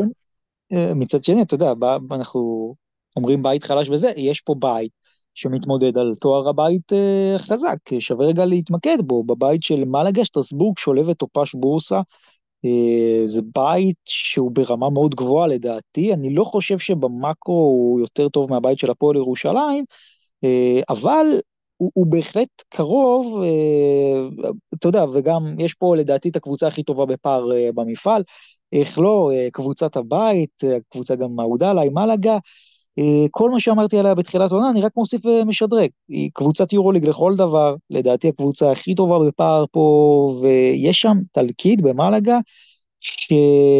הוא גם משלב המון ניסיון, גם משלב שחקנים שעושים העונה את קפיצת המדרגה הנוספת שלהם, ועונה פנטסטית בליגת, בליגה הספרדית, גם בליגת האלופות הם נראים מעולה. אני חושב שיש להם שם גם קבוצה, שי, שאתה יודע מה, היא top 10 באירופה אפילו, יכול להיות, כי היא לא נופלת מוולנסיה ובסקוניה מלאגה העונה. אה, וגם, אתה יודע, אתה מסתכל, טופאש היא קבוצה מאוד מאוד חזקה, וגם בצרפתיות, יש שם סיפורים מאוד מעניינים, בין אם בשטרסבורג עם אה, שחקנים שאנחנו מכירים מצוין, כמו פיל בוף, אה, קווינטון הוקר וטיירוס מגי, אה, אתה מן הסתם מכיר אותו טוב, ובין אם בשולה, לא יודע אם שמעת על השם, טיג'דן סלו, שווה להתחיל לדבר עליו, כי זה פשוט שחקן, אתה יודע, שהוא כולה בן 18 וחצי, אבל כבר סוחב את כל הקבוצה על הגב.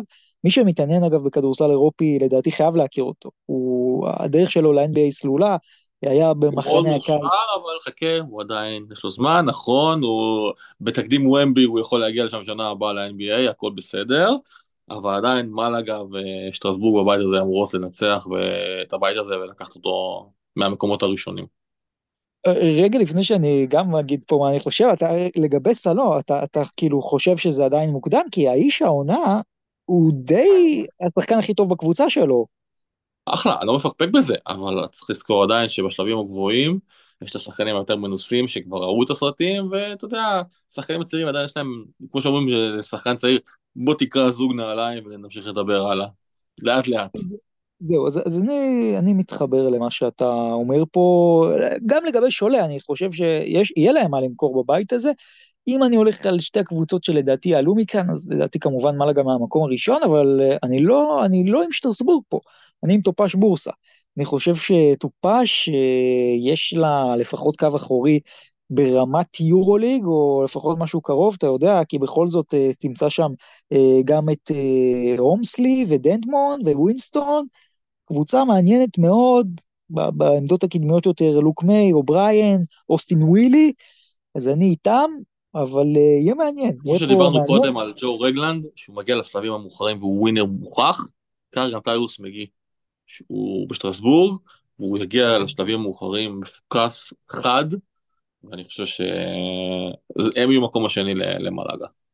לא יפתיע אותי. אגב, אתה חושב שהבית הספציפי הזה יותר חזק או יותר חלש מהבית של הפועל ירושלים? יותר חלש. יותר חלש. יותר חלש, כי בית ירושלים שהוא שם יותר חזק, כי הוא יותר שוויוני קצת. פה יש שתי קבוצות באמת ברמה גבוהה, שוב אמרת, אתה לא מזלזל בשולה, גם אני לא מזלזל בשולה בתור בורסה, אבל עדיין בבית של ירושלים יש קבוצות עם, אולי שוב, קרשיאקה, שוב, תלוי איפה הם יערכו את ירושלים, אבל כל השאר באמת ברמה מאוד מאוד מאוד גבוהה. לגמרי. לגמרי, אז אני חושב שסיכמנו יפה מאוד את החלק של אה, ליגת האלופות, ומכאן אפשר אה, להתקדם אה, לחלק של, אתה יודע, המפעלים המקבילים, יורו-קאפ ויורו-ליג, אבל לפני כן, אתה יודע, בואו רגע נתחיל מאיך אתה רואה את העונה של הפועל תל אביב עד עכשיו. אני חושב שהפועל תל אביב, עם כל השינויים שעוברים שם, עם פציעות, וזה מאוד קשה. אני הייתי שבוע שעבר בזיסמן במשחק נגד מכבי רמת גן, היה משחק מאוד מעניין, משתי מחציות מאוד שונות, רמת גן חצי פצועה, חצי עונה, עכשיו גם החזירו את קנדל מקולם, שהוא שחקן מאוד טוב שלהם, שמאוד משפיע גם על העונה שלהם, הוא גם משחק מחר הבנתי, אבל בהפועל תל אביב הם קבוצה עם המון זרים, שזה לא היה שם בשנים הקודמות, והם באמת, הם, הם משתדרגים משבוע לשבוע בשחקנים, אבל uh, עד כה הם באמת, כמו שניצחו גם בדרבי היום, הם באמת נראים טוב ועמוקים בצורה מפחידה, ו... הם יגיעו לשלבים המאוחרים גם בליגה וגם באירופה, השאלה מה הם יעשו משם ומי יעשה, אם ג'קובן יחזור, איך הוא יחזור, איך ההשפעה שלו על הקבוצה, זה מאוד יהיה, זה מספר שאלות שצריך לשאול לגבי ההמשך.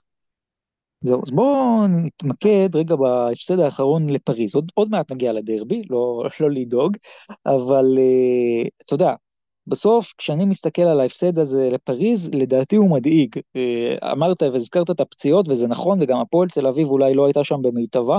הוא מדאיג מסיבה אחרת, הוא מדאיג בגלל קבוצה שקוראים לה פריז, והקבוצה הזאת אה, לאט לאט מתחילה להתגלות כמו קבוצה שכמעט בלתי אפשרי לנצח אותה במפעל הזה.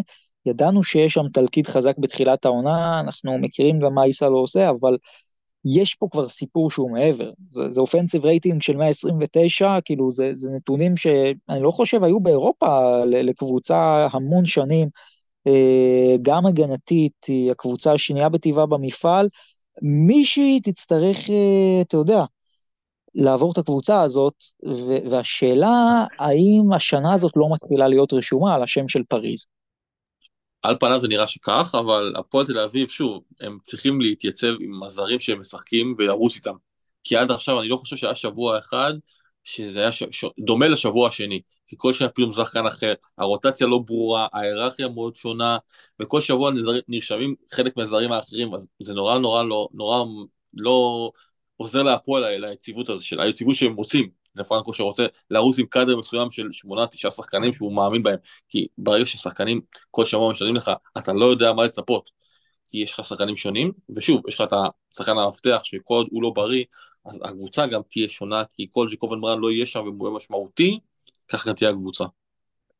בוא נדבר אז באמת על השחקנים שעד שג'קובן יחזור אה, צריכים להיות שם, ווילס וקאמינגס.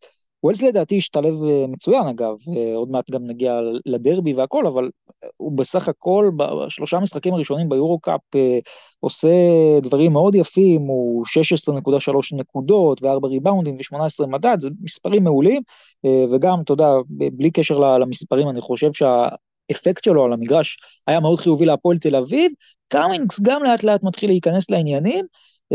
אגב, כשג'קובן נגיד חוזר, זה ווילס נגיד על חוזה פה זמני בינתיים, אבל אתה חושב שהפועל תל אביב צריכה להמשיך את זה עם ג'קובן, או איך זה יעבוד לדעתך? נגד רמת גן קיימינג זה היה מצוין אגב, אבל אה, ווילס לא כל כך התרשמתי ממנו מספיק עדיין, ראיתי לו ממש, הוא לא היה, הוא קלע אולי רק שלוש נקודות אם אני זוכר נכון, הוא שלושה משמעותית נגד רמת גן, אבל היה משמעותי.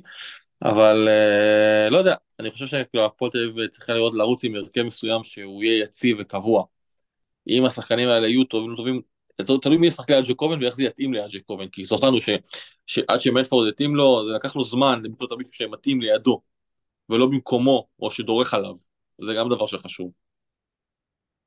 אה, כן, תשמע, בסוף גם אה, כשאני מסתכל, אתה יודע, במאקרו, זה נראה שהפועל תל אביב העונה מוצאת את הדרך שלה אה, בכל אה, מקום ובכל מצב, איכשהו כן, להצליח להוציא הרבה מאוד מהסגל, אני לא אומר 100% כי היא קבוצה מאוד עמוקה, אז לא יש קבוצה עמוקה, יש לך מאוד גיוון, מצד אחד זה מאוד טוב, אבל מצד שני אתה צריך בשלב ראשון להגיע, לבנות את, את, את, את הסגל שלך שרץ איתך יחסית לאורך זמן. שוב, פציעות קורות לצערנו לכולם, אז אתה לא יכול לבנות על זה לאורך זמן, כי ברגע שיש פציעות המצב דינמי ומשתנה, ואין ואקום, אנחנו יודעים את זה.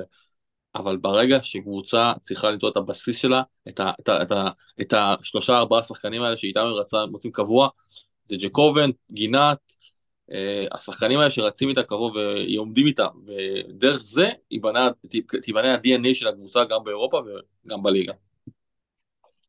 יודע, אה, בואו רגע נתקדם למה שמחכה להפועל תל אביב, כי ההפסד הזה מול פריז גם סיבך אותה אה, מאוד מאוד מאוד בתמונה של המקום השני.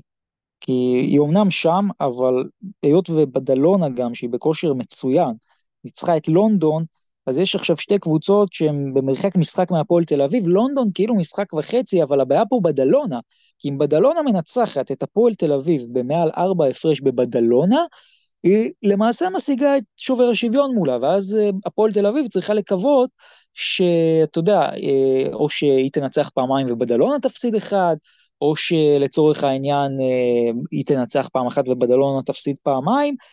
אז לפני המשחק מול בדלונה, וזה מה שמחכה להפועל תל אביב בשבוע הקרוב, יש לה את פרומיטי, אה, שניצחה אותה בפעם הקודמת, ואתה יודע, בוא, בסוף זה, זה עוד מוקש, אני מזכיר, הפועל תל אביב עם שני הפסדים רצופים ביורו-קאפ. השאלה איך אתה רואה את הדברים מול פרומיטי, מה, מה הדגשים הספציפיים שלך להפועל תל אביב כדי להגיע למשחק מול בדלונה, כשאתה לא עם הגב אל הקיר.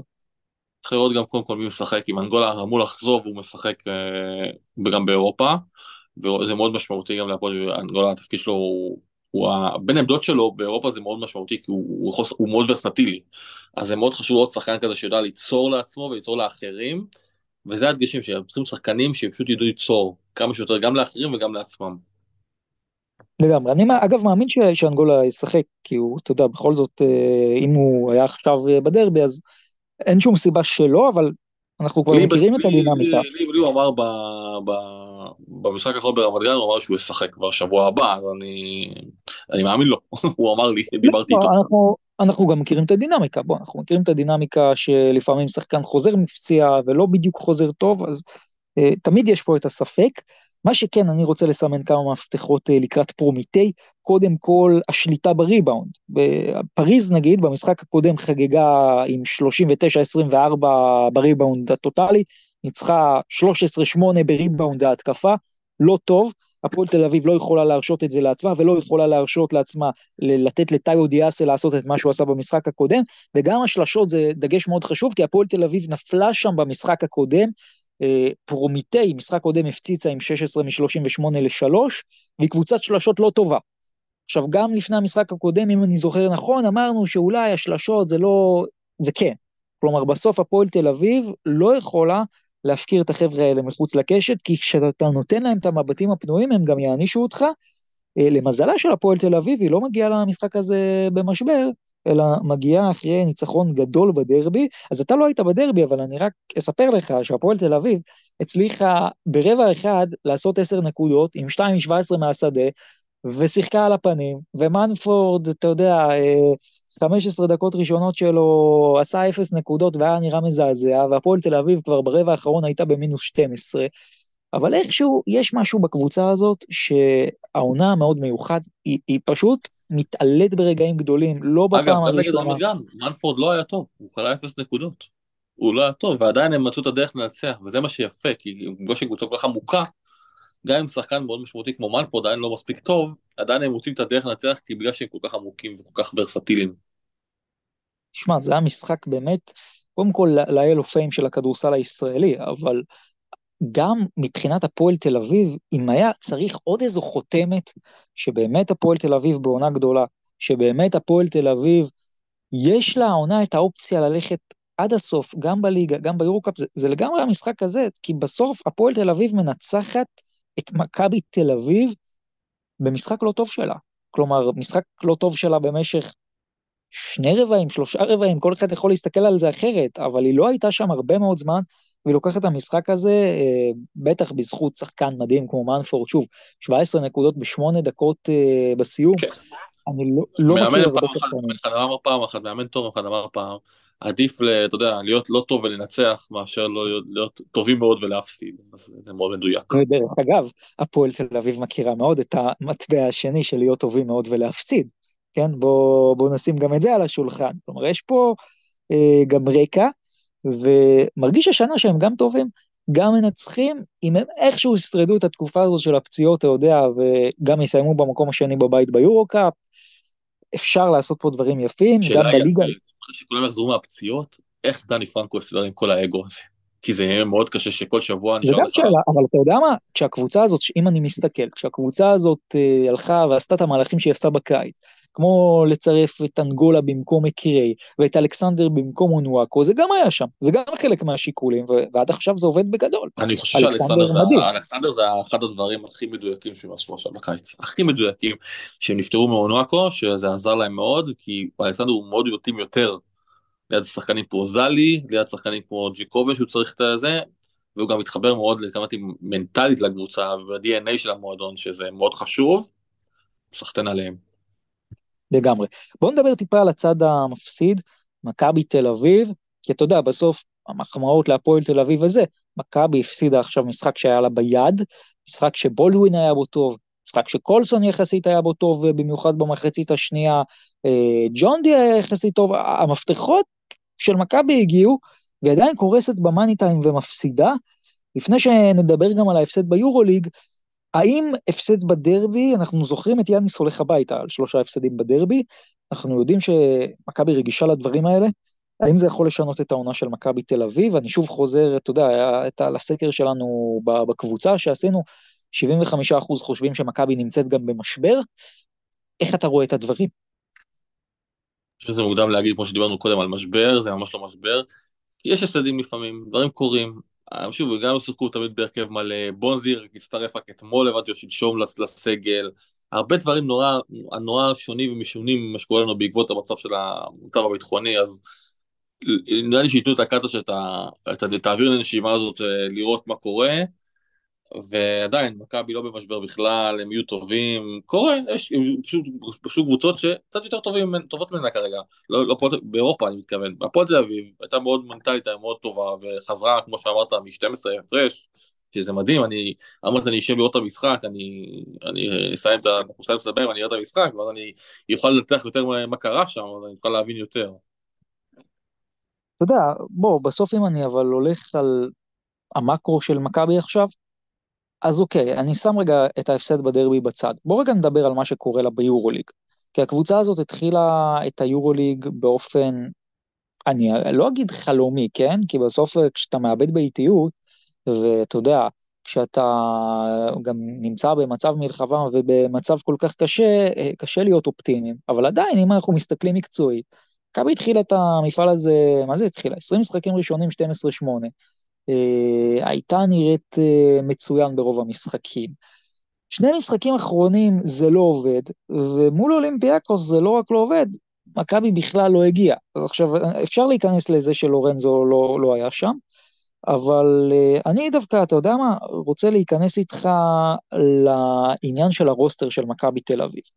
כי בסוף מכבי, ואולי עכשיו מתחילה לשלם את המחיר של הקונספציות שהיו בקיץ, אין לה מספיק שחקנים, ודיברת קודם על, אתה יודע, על, ליגת האלופות, וזה שטוב שיש הפסקות, אין הפסקות, היורוליג זה מפעל מטורף מבחינת רמת משחקים, אני חושב שלמכבי אין מספיק שחקנים פשוט. כי ברגע, הנה, עזוב אה, שלורנזו הוא שחקן מאוד משמעותי, ברגע שאחד בחוץ, אתה מרגיש שמכבי נופלת מהרגליים, שלא יכולה להתמודד פיזית. אל תשכח שגם ג'ון דיש הוא מאוד משמעותי במכבי, היה פצוע, הוא רק חזר לפני איזה שבועיים, שזה מאוד חשוב במכבי, וליד ליד שני גארדים כמו בולדווין ובראון, ש... אה, בולדווין וזה, ולורנזו, כן, אז זה נורא קשה, צריך, צריך להיות מישהו מאוד דומיננטי ומאוד בטוח, ותמיר אומנם עשה קפיצת מדרגה, אבל עדיין צריך את הביטחון שלהם, ושג'ון די חסר, אז הוא מאוד משמעותי, במיוחד בהגנה.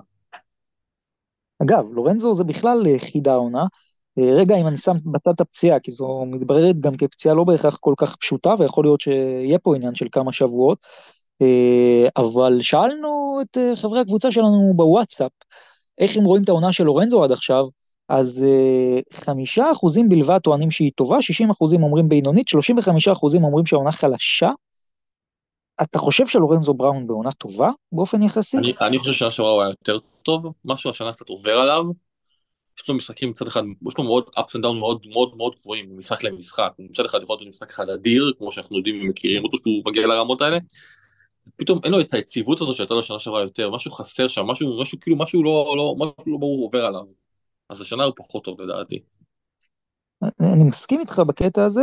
אגב, המשחק מול אולימפיאקוס גם זה משחק שני ברציפות, שמכבי חוטפת סים על הראש שלה, כאילו היא נהפכה פה לקבוצה שכל היורוליג דופק עליה שיאים, אז פרטיזן אה, שברה פה את שיא הקאמבק שלה ביורוליג, וגם זה הקאמבק הכי גדול שהיה ביורוליג בשנים האחרונות, אה, אז בוא נגיד, אתה יודע, אה, מברוק לניקולה מילוטינוב, שחקן הראשון מזה 17 שנה שעושה double double של 20 20 ביורוליג. עכשיו, השאלה שלי, שי, עד כמה זה שהגבוהים של מכבי תל אביב פשוט לא מתפקדים בהגנה בצבע, או עד כמה שזה מילוטינוב שחקן גדול, או עד כמה שזה גם וגם? אני חושב שמילוטינוב שחקן גדול. ו... גדול, כן. מה? שחקן פשוט גדול, גדול, גדול, כן. כן, אבל uh, הגבוהים של מכבי כנראה פשוט לא מסתדרים. Uh, ניבו התחיל טוב את העונה ופתאום קצת נחלש. ריברו, אני לא ראיתי אותו יותר מדי, אבל הוא לא שחקן כל כך משמעותי כרגע. סורקין, שחקן מצוין, אנחנו יודעים.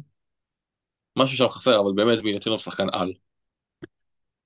אני חושב שזה גם אבל העניין של ה... אתה יודע, בתוך הצבע, הבעיה של המכבי אין ביגמן.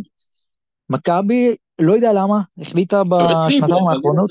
הוא לא יציב, הוא יודע גם... כן, אבל, אבל, אבל, תקשיב, למכבי, אם אנחנו מסתכלים נגיד פעם, אה, עזוב סופו, בסדר? שחקן כמו ריינולדס, שחקן כמו לסו, היו למכבי שחקנים כאלה בשנים האחרונות. שזה שחקנים... אני לא חושב שריינולד היה כזה דומיננטי במכבי, הוא לא היה כזה, הוא דווקא, בביירן הוא היה יותר טוב, הרגש אותו יותר בביירן. חד משמעית, הוא לא, אני לא חושב שהוא היה רע במכבי. לא, אני לא חושב שהוא היה רע במכבי. הוא לא היה רע, הוא לא היה כזה דומיננטי כמו שהוא היה בביירן, כי מכבי, אתה תמיד צריך להביא ערך מוסף מעבר ליכולת שלך במכבי, ולא כל השחקנים מצליחים להביא את זה, מעטים מאוד השחקנים שצריכים להביא את הסטפר הזה מעבר ליכולת, וזה משפיע עליהם גם על המגרש כמובן, אבל כל הזמן מביא את הסטפ הזה מעבר, אז זה מאוד קשה, מאוד מאוד קשה, וריינולד לא היה כזה דומיננטי במכבי תל אביב. אה, תראה, אני מסכים, אתה יודע, שוב, אפשר להתווכח על שחקן כזה או אחר, אני חושב אבל ש, שחסר. צריך שחקן, לא יודע, צריך שחקן אה, גדול בתוך הצבע, כלומר, אה, יש איזה... של מכבי הוא כבר לא מושג כזה גבוה באירופה, בליגה היא יכולה להשפיע בתקציב שלה, באירופה היא לא יכולה להביא את השחקנים שבאמת משמעותיים בתפקיד הזה, כי אין לה את השחקנים שיכולים להביא את השחקן העל הזה שהוא יעשה את השינוי, הוא יעשה את, את ההבדל, הוא שובר שוויון הזה. לגמרי, יכול להיות שזה באמת עניין של יכולת כלכלית, אבל בסוף אה, זה, זה הורגש שזה חסר. אגב, אני רוצה לדבר איתך גם על מישהו שאתה מכיר טוב, אה, שלדעתי העונה הוא אחד מהסיפורים המעניינים ביורוליג. אני מדבר על רפי מנקו, אה, אני לא יודע אם אתה יודע, אבל רפי מנקו יש את הפלוס מינוס הכי גבוה במכבי בפער. אה, וזה כל משחק אנחנו כאן עוקבים אחרי זה, וכל משחק זה מגמה שרק הולכת ומתעצמת. כלומר, מנקו הוא פחות או יותר השחקן היחיד במכבי ביורוליג, שכשהוא על הפרקט, הקבוצה שלו מובילה אה, בפער. שאר השחקנים במכבי, כשהם על הפרקט, זה או יתרון מאוד קטן, או שבכלל הקבוצה נמצאת בהפרש שלילי. מנקו למשל, ב-100 פוזיישנים, הממוצע שלו זה פלוס 17.8, אחריו ג'יימס ווב פלוס 3.6, תמיר בלאט פלוס 2.4, הממוצע הקבוצתי עכשיו הוא עומד על מינוס 2.4. מה רפי ותספר לי אתה גם מההיכרות שלך, נותן פה לדעתך למכבי גם מבחינת סט האיכויות וגם מבחינת שחקן בחדר ההלבשה. שאמרתי קודם לגבי uh, שחקן, שחקן צריך להיות בטוח במקום שלו, רפי היה השנה, צריך להביא את הדבר גם את הנוסף הזה, מעבר ליכולת. ורפי היה את הקלימות, שמעתי את הקלימות במכבי תל אביב, שבשנה הראשונה נורא קשה להצליח, כי אתה צריך להביא באמת משהו נוסף. וברגע שרפי הרגיש את המקום בטוח שהוא מאוד בטוח ברוטציה של קטש והוא יודע מה, מה הוא מצפה ממנו, מה רוצים ממנו וגם להיות מפוקס כי רפי הוא שחקן שמאוד קל להפר לו את, השקט שלו. כי אם הוא מרגיש לא בטוח והוא מתחיל להתעסק בדברים מסביב זה מוציא אותו מהמשחק. וברגע שרפי יצטרך להתפקס ולהיות משהו... במשחק הוא מצוין, אני שחקן שאני מאוד אוהב ובן אדם שאני מאוד אוהב, אבל רפי הוא צריך להיות מפוקס, כל עוד הוא משתריע, מסתכל מסביב, מתעסק פה, אז זה מוציא אותו מפוקוס. ברגע שרפי הפסיק להתעסק במסביב, זה מה שהכניס אותו לעניינים. והוא גם שוב הרגיש מאוד מאוד מאוד בטוח במקום שלו. וזה אני שמח בשבילו, אני שמח שהוא מצליח, כל כך כיף לי עבורו. אתה חושב שהוא מקבל מספיק קרדיט, או שאני נגיד חושב שלא, אבל מעניין אותי מה אתה אומר. אני חושב שהוא כן מקבל מספיק קרדיט, כי קטוש, העובדה שקטוש נלחם עליו ורצה אותו, ולא ויתר עליו אחרי שנה שעברה שהוא לא היה מספיק טוב, כי זו הייתה ההתאקלמות שלו, קטוש ידע מה הוא מצפה לו ומה הוא, הוא רוצה ממנו ומה הוא יקבל ממנו ברגע שהוא ידע את המקום שלו במכבי תל אביב. כי שוב, במכבי תל אביב אתה צריך להביא דברים נוספים, לא רק את היכולת, לא רק את המספרים, אלא משהו נוסף. וזה מה שחשוב במכבי. בגלל זה לאורך השנים, גיא פניני הצליח במכבי, לא שהוא היה כזה שחקן גד על, אבל הוא היה ווינר גדול, הביא דברים מעבר, הוא לא היה אתלט על, אבל הוא הביא דברים מעבר, וזה מה שחשוב, להצליח לשחקנים. שים לב, לאורך השנים, מעטים השחקנים שהביאו, הצליחו, הצליחו, מעבר. סורקין מצליח, עכשיו רפי מצליח, תמיר אולי בדרך לשם, יהיה לו קצת קשה קצת בדרך השנה, אבל עדיין, להביא את הדברים הנוספים, את האקסטרה. שמע, בסוף, מכבי, אם אנחנו מסתכלים על העונה הקודמת, הטוויסט שלה, אם נגיד בסוף לורנזו, בולדווין, הכל נחמד, אה, ג'יי כהן וג'ון די הצליחו להיות השחקני מומנטום שלה. זה, אתה יודע, כמובן, אה, שוב, בסוף הקרדיט והמניות ילכו פה תמיד לשחקנים המובילים, אבל כן חשוב גם להסתכל על האקס פקטורים, כי בסוף לפעמים זה ההבדל של העוד כמה נקודות שמשנה לך את המשחק. ומכבי צריכה למצוא את הבן אדם הזה.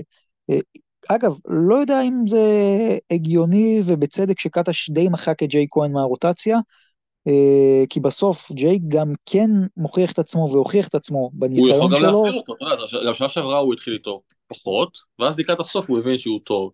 אתה יודע, להכל יש דינמיקה, בכדורסל אין ואקום, ויש תקופות ששחקן פחות טוב, ושחקן פחות יותר טוב, אולי הוא עוד יחזור לזה, לך תדע, וכמו שאמרת, גם ג'ון די, ג'ון די רק חזר בפציעה. שוב, בגדול, אני, אני מנסה למצוא למכבי את הפתרונות, איך היא כן איכשהו מציגה פה את הרוטציה הכי רחבה שהיא יכולה.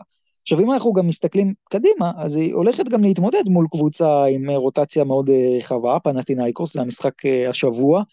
אה, שמונה מתשע האחרונים יש ליוונים. ביורוליג רצף של ארבעה ניצחונות, הפסד, ואז עוד ארבעה ניצחונות, אז אולי עכשיו יגיע ההפסד, אבל בוא, אנחנו דיברנו... אני חושב משהו קטן, אני סליחה שאני אומר, אני, אני לא חושב שקדש בונה על רוטציה כל כך רחבה. הוא כל החיים שלו, הוא לא תמיד שיחק עם כל כך הרבה שחקנים. זה שיש לו סגל רחב זה לא אומר. כן, אבל בוא רגע אם תסתכל על פנתנאיקוס, פפאיאניס, ארנן גומז, לסור, מיטוגלו, קוסטס אנטטקומפו שגם לפעמים משנה את המשחקים בהגנה, נתתי פה חמישה שחקנים בעמדות הפנים שלא יעשו חיים קלים למכבי.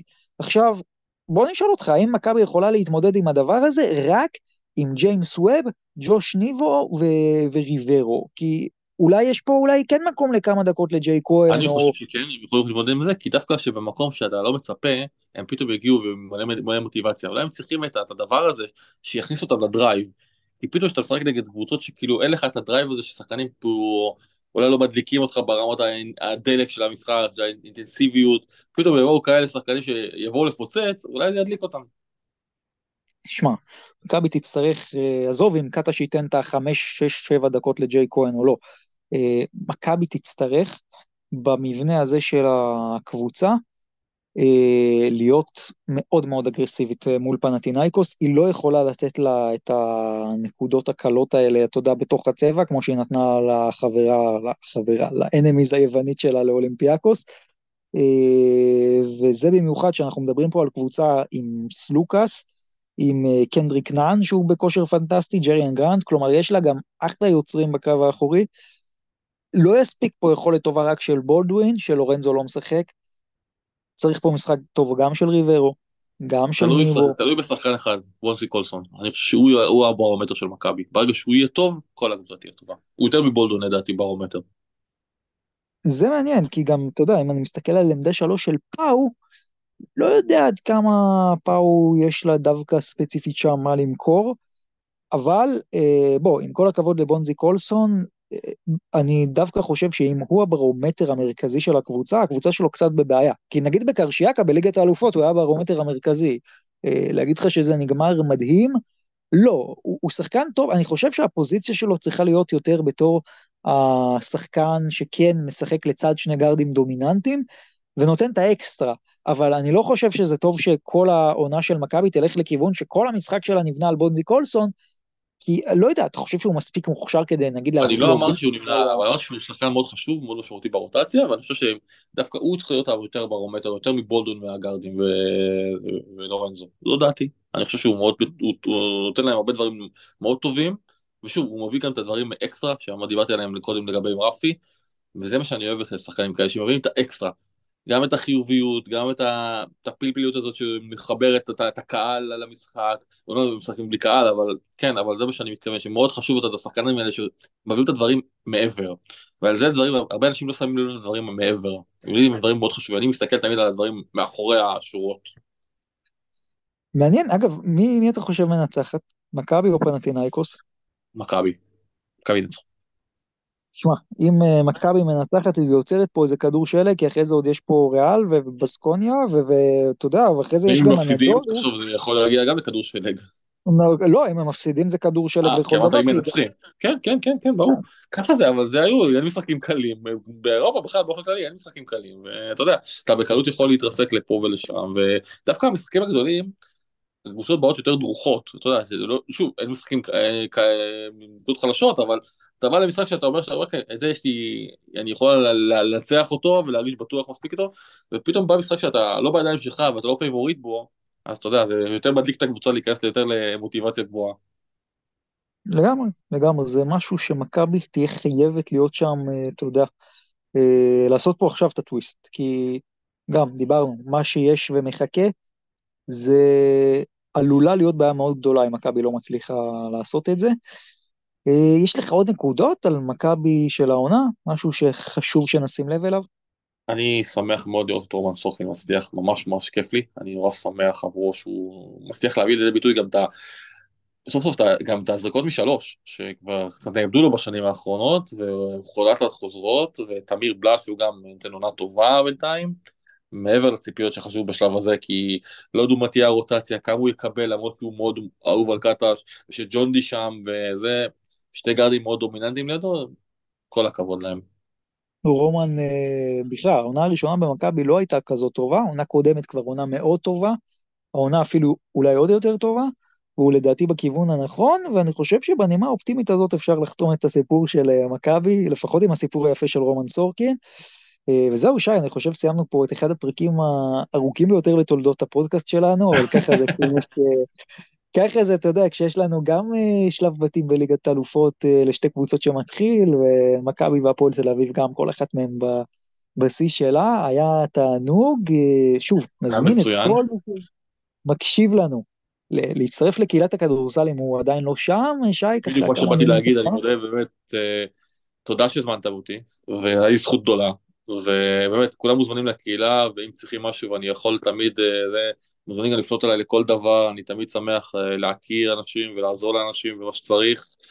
כדורסל הוא אמצעי להכיר אנשים טובים, ואני אוהב להכיר אנשים טובים, אז מי שצריך, אני תמיד שם, תמיד נמצא שם עבורו. מוזמנים לפנות אליי באהבה רבה. זהו, אז אני חותם פה על כל מילה של שי, וזהו חברים, אנחנו חותמים פה את הפרק ה-72 שלנו. נהיה פה בשבוע הבא כרגיל. אתם מכירים את הפורמט, ונאחל לכם אה, שבוע נעים וניצחונות לישראליות שלנו באירופה. שיהיה שבוע... שבוע נהדר, אמן.